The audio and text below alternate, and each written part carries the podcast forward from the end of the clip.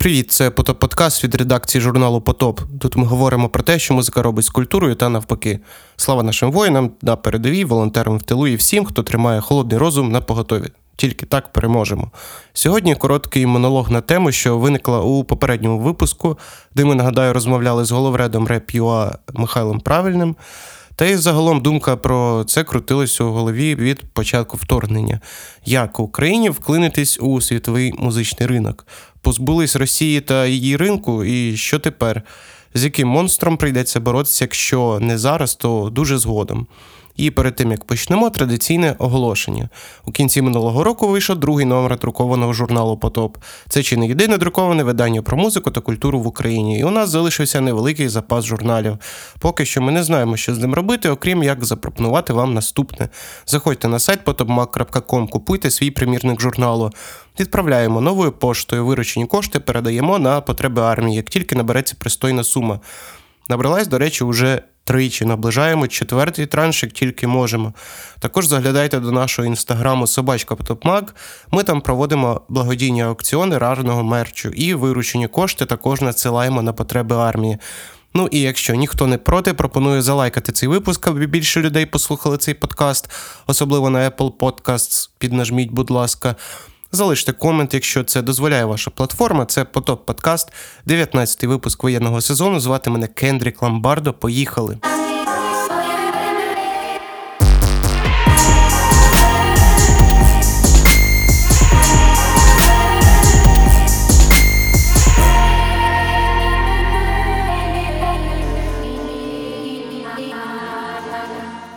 Отже, Калош оркестра перемогли на Євробаченні, з чим ми їх і вітаємо. І дякуємо за слова про Маріуполь та Азовсталь, які потрібно було сказати. Думаю, ми всі це дуже довго пам'ятатимемо. Однак у будь-якого шоу є кінець, так і Євробачення, мов маятник, як і з'являється, так і пропадає. Адже конкурс конкурсом, але мало хто задумується над тим, що відбувається цілий рік між його проведеннями. Мене завжди дивував щирий захват конкурсом на загальнонаціональному рівні, починаючи від коментарів під е, відосами онуки чи Люсі на кшталт, ну все відправляємо її на Євробачення впродовж року, до скандалів та інтриг національного відбору і згодом телевізійної епопеї з голосуванням, коли хтось там не досипав комусь достатньо голосів, ну і навпаки. І так кожного року. Здається, мені здається, точніше здавалось, що всі прекрасно розуміють, що це всього лиш шоу. Такий собі колізей, де артисти виходять ніби на бій, і можна там за свого повболівати. Але з іншого боку, скільки б я про це не говорив, мало хто розуміє, що стан музики у державі не дорівнює Євробаченню, відповідно, і навпаки.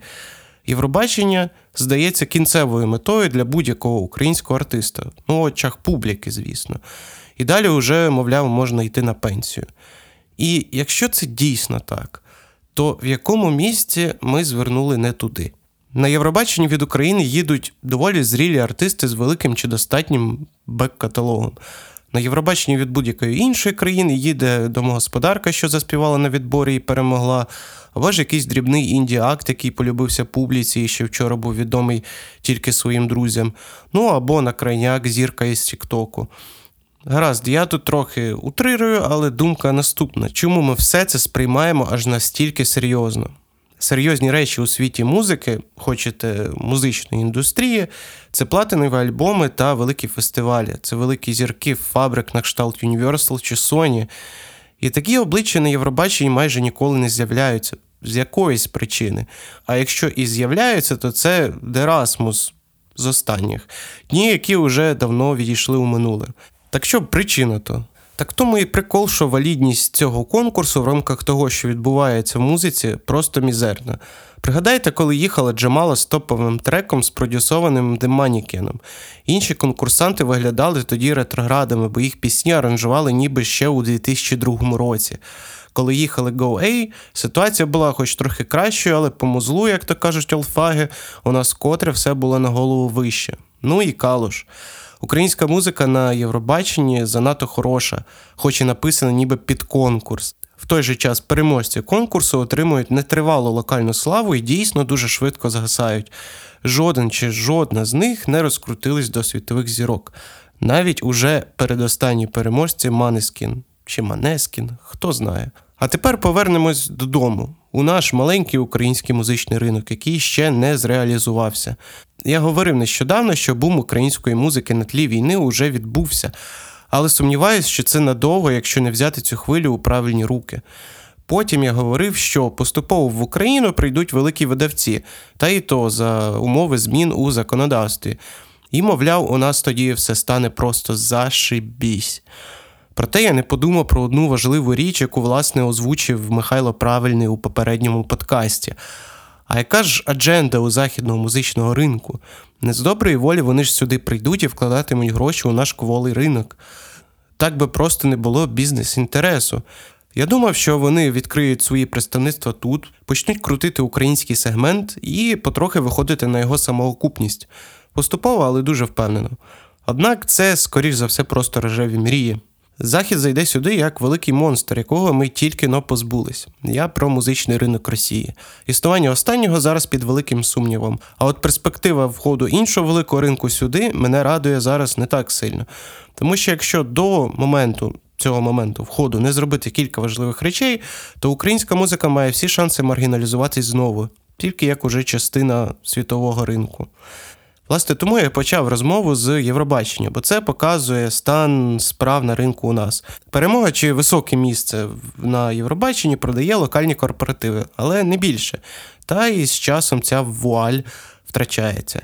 Модель шоу-бізнесу в Україні минулого може перейти у в Україну майбутнього і залишитись такою на наступне десятиліття, якщо і зараз знову якісь популістичні заяви, якщо просто зараз не почати створювати нову інфраструктуру з того мізеру, який у нас є на руках.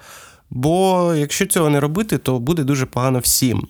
І всім я маю на увазі і артистам, і слухачам, які на це все дуже сильно впливають. Адже більш ніж за два місяці війни перші ластівки музичних ринків, стрімінгові сервіси, тобто де музика стає доступною для широкого загалу, не спромоглись не те, що відкрити офіси редакції в Україні, це було б занадто добре. Все-таки це не посольство країн, для яких це дипломатичний жест.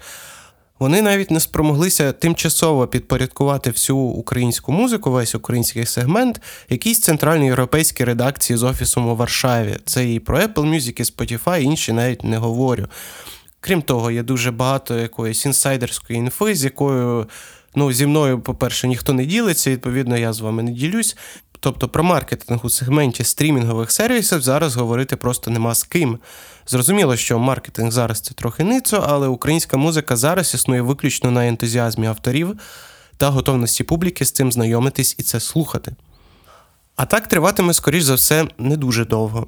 Крім того, нагадаю, концертна індустрія уже, якщо не півмертва, то повністю мертва. Це ще було під час ковіду, пам'ятаєте таке? Феліксов із Concert.ua говорить про масове скорочення витрат, аби тільки залишитись на плаву. Звукозаписувальна індустрія, я просто тут промовчу, як і про відеопродакшн індустрію, і як про все інше, що в принципі мало би обслуговувати музику як арт-форму. Словом, те, чого ми очікували від ковіду, а це тема одного з перших подкастів ковідного сезону. Це той самий тотальний вихід у нуль, і він відбувся через війну. Єдине, що ми можемо зараз, це умовно робити запаси. Знаєте, як запаси гречки чи рису на майбутнє. Треба перш за все запастись терпінням, виривати можливості цифрової дистрибуції зубами та об'єднуватись у маленькі видавництва, е, пробувати робити гроші на місці і не розмінюватись на грантові історії, яких і так уже було доволі багато, і які великого сенсу для того, щоб Україна якимось чином знову ж таки вклинювалась у світовий музичний ринок, не мали. Вибачте, мене грантоїди. Та й загалом не прагнути якнайскоріше підписатись на польський мейджор. On Go A підписались, вже про це говорив. Іде альбоми чи там Світова слава. Знову нагадаю, вони все-таки, не, хоч і не переможці Євробачення, але хайпанули минулого року не по-дєцьки. Гаразд, їх сьогодні оголосили на Ластонбурі, що в принципі доволі непогано. Але такий фестиваль має бути у нас. Я зараз не про Atlas Weekend з запрошеними зірками минулих епох, чи той же U-Park Festival, прости, господи. Гаразд, по-перше, на цей випуск мене трохи накрутив маестро Саша Варениця із постом схожого змісту. І Міша правильний, який, до речі, рішення описані вище і запропонував.